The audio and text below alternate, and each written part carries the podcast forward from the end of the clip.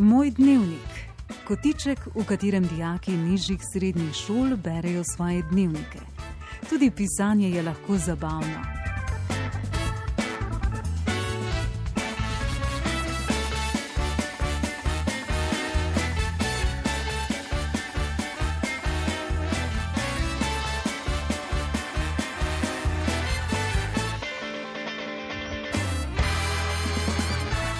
Drage učenke in učenci, ki nas poslušate. Če se še spominjate, smo ta kotiček uvedli v prvem valu epidemije, ta pa je druga izredna božična izdaja mojega dnevnika. Učenci prvostopenskih nižjih srednjih šol ste se oglašali s svojimi dnevniškimi zapisi, dobrimi mislimi in željami. Prejšnji torek smo gostili polovico prvega B razreda nižje srednje šole Srečka Kosovela na občinah. Pripravili so se pod mentorstvom profesorice Julije Brdon. Danes gostimo še drugo polovico razreda. Učenci ste razmišljali, koga boste pogrešali med prazniki in komu bi radi poslali svoja božična voščila. Z iskrenimi mislimi in željami ste želeli tudi preko radijskih valov razveseliti vse poslušalke in poslušalce in vsem podariti nekaj ljubezni in božične topline. Poslušajmo torej božične misli in razmišljanja naših učenk in učencev.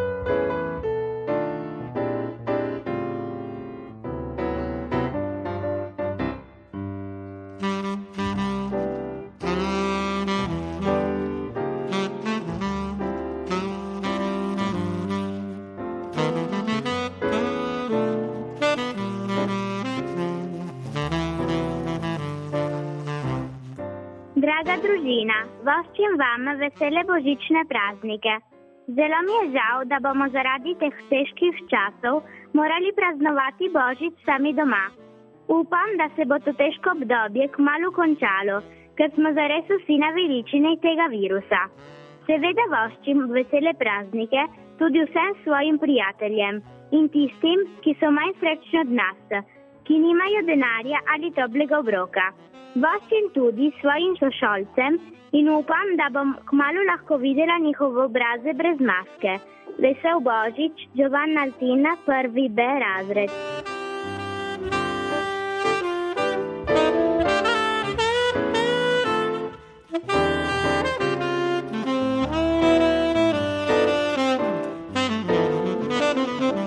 Božič je čas, v katerem dokažemo svojo ljubezen družini. Ponavadi praznujem božič sorodniki. Na večeri se pridružijo babica, dedek, teta, stric in sestrične. To leto pa je drugačno.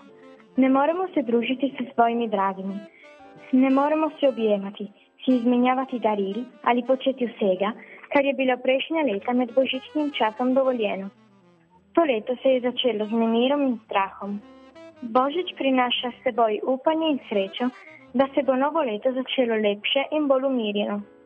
Božič bom preživela z mamo, očetom in mlajšo sestrico. Okrasili smo hišo z lučkami, da bi razveselili okolje in nas same. Za novo leto upam, da se bo ta samotni čas zaključil in da se bomo lahko spet veselo objemali. Vesel Božič in srečno novo leto. Nina Dželsi, prvi B razred.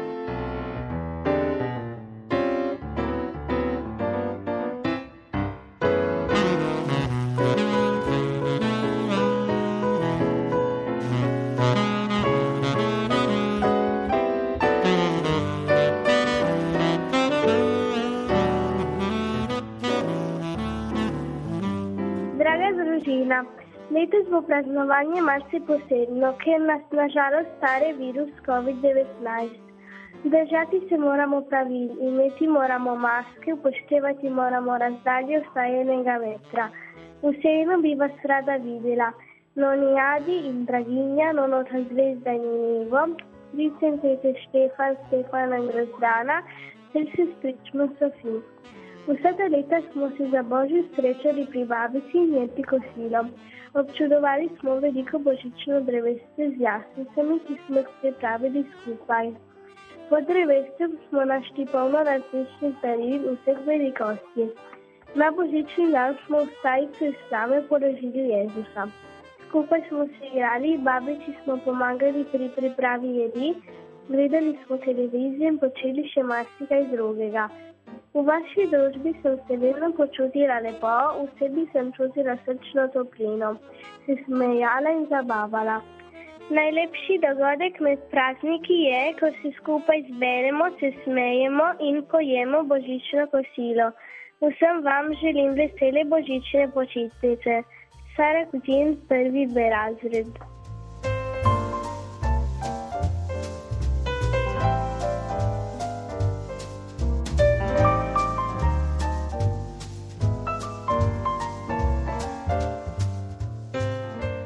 Letošnji božič bo zagotovo čuden za me in za mojo družino, saj smo ga bili navajeni praznovati skupaj.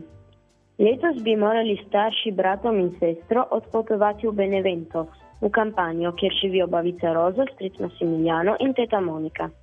Ne vem še, ali nam bo dovoljeno odpotovati, zato bi najraje napisal voščilo v italijanščini svojim sorodnikom v kampanji. Če ne bomo mogli odpotovati, jih bomo poklicali po mobitelu in telefonsko voščili. Upam, da bom letos srečal svoje najbližje sorodnike v kampanji. Ne bomo se objemali, čeprav se ne vidimo že eno leto in pol in smo zadnji božič skupaj preživeli pred petimi leti. Vsekakor bom pogrešal sorodnike iz Trsta, s katerimi sem preživel božič vsa zadnja leta. Največ bom pogrešal babico in detka. Voščen srečen Božič in srečno novo leto vsem, ki jih poznam. Vsem ljudem na svetu pa želim vso srečo. Vincenzo Mascolini, prvi beratrik.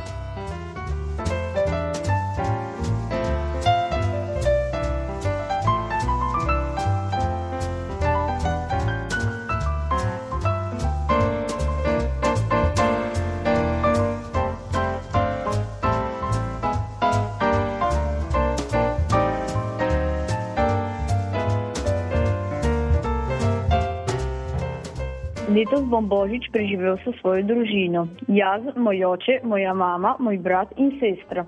Doma smo že ukrasili drevo z okraski, ki sem jih izdelal v šoli, ter z barvanimi kroglicami. Na polici ob božičnem drevesu smo naredili jaslice. Ko nas je 6. decembra obiskal sveti Miklauž, sva se jaz in moj brat Abel zbudila zgodaj zjutraj. Počakala sva sestro Gajo in mamo, da bi vsi skupaj odprli darila. Miklaus nas je bogato obdaril. Ne vem, ali bomo letos pripravili skupno božično kosilo z družino. Verjetno bomo praznovali le v ožjem krogu. Letošnji prazniki so mi vsekakor všeč, ker so drugačni od prejšnjih let. Bastian Rizmondo, prvi B razred.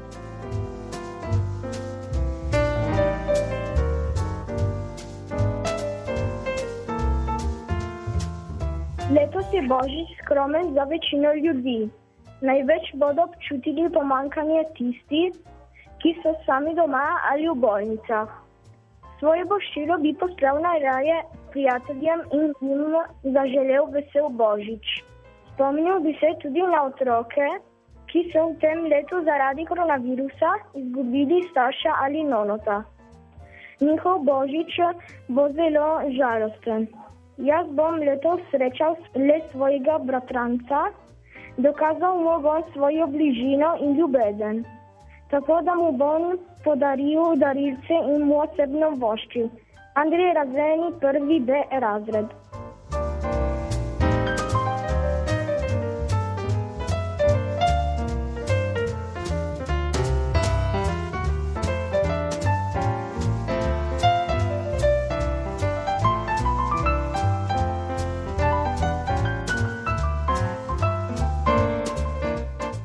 Dragi Vincenzo, ta božič bo čuden zaradi koronavirusa.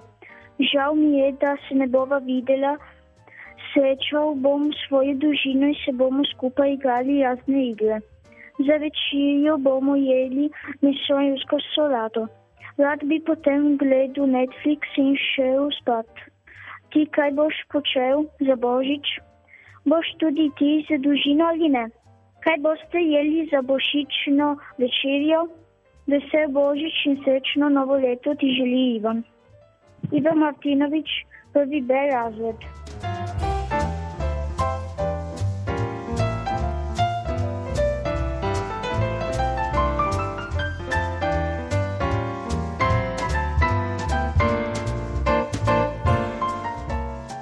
Dragi učenci, najlepša hvala. Rada bi se vam obdolžila tako, da vam svetujem knjigo Marije Tereze Andrueto Juanova dežela, ki jo je v slovenščino prevedla Barbara Pregel. Argentinska pisateljica Marija Tereza Andrueto je za svoje dosežke prejela Andersenovo nagrado. Prevodi njenih besedil izhajajo po vsem svetu in navdihujejo številne bralce in umetnike. Njene zgodbe pripovedujejo celo v Španiji in Latinski Ameriki, preučujejo in poučujejo pa jih na argentinskih ter tudi na ameriških in evropskih univerzah. Juanovo deželo je Gabriel Hernandez Valta opremil s črno-belimi ilustracijami. Juanova dežela je zgodba o revščini, dobri volji, trudu in ljubezni. Juan je deček, ki živi na severu Argentine starši. Tam obdelujejo zemljo in se ukvarjajo z živinorejo. Suša, vladni ukrepi in tatovi živine jih na to prisilijo, da se v begu pred revščino preselijo v mesto Karton. Da bi preživeli, zbirajo karton in prazne steklenice in jih na to prodajajo. Juan na to spozna Narino. Njena zgodba je zelo podobna njegovi, le da so se njeni starši preživljali s kolovratom in s prodajo spredene volne. Ko pa se Juan in Anarina srečata, se njuna zgodba začne. Z veliko dobre volje, borbenostjo in trudom ima končno uspe ponovno zaživeti. Rudolph.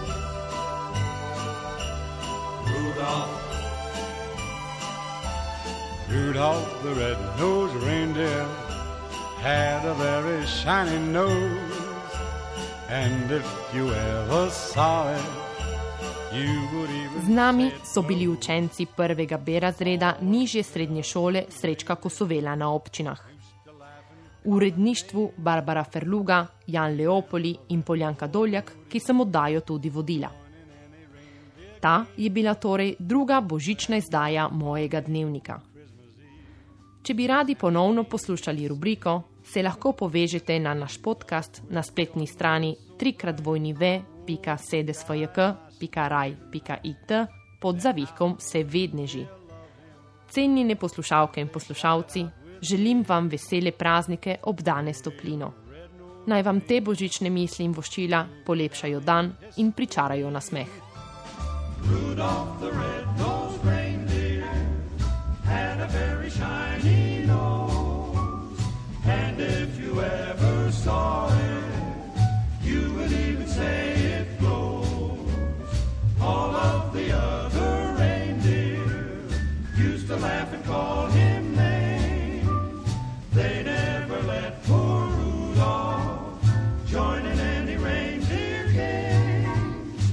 Then one foggy Christmas Eve, Santa came to say, Rudolph, met your nose so bright, won't you guide my sleigh tonight? Then how the reindeer loved him as they shouted out with glee, Rudy the red-beaked reindeer, you'll go down in history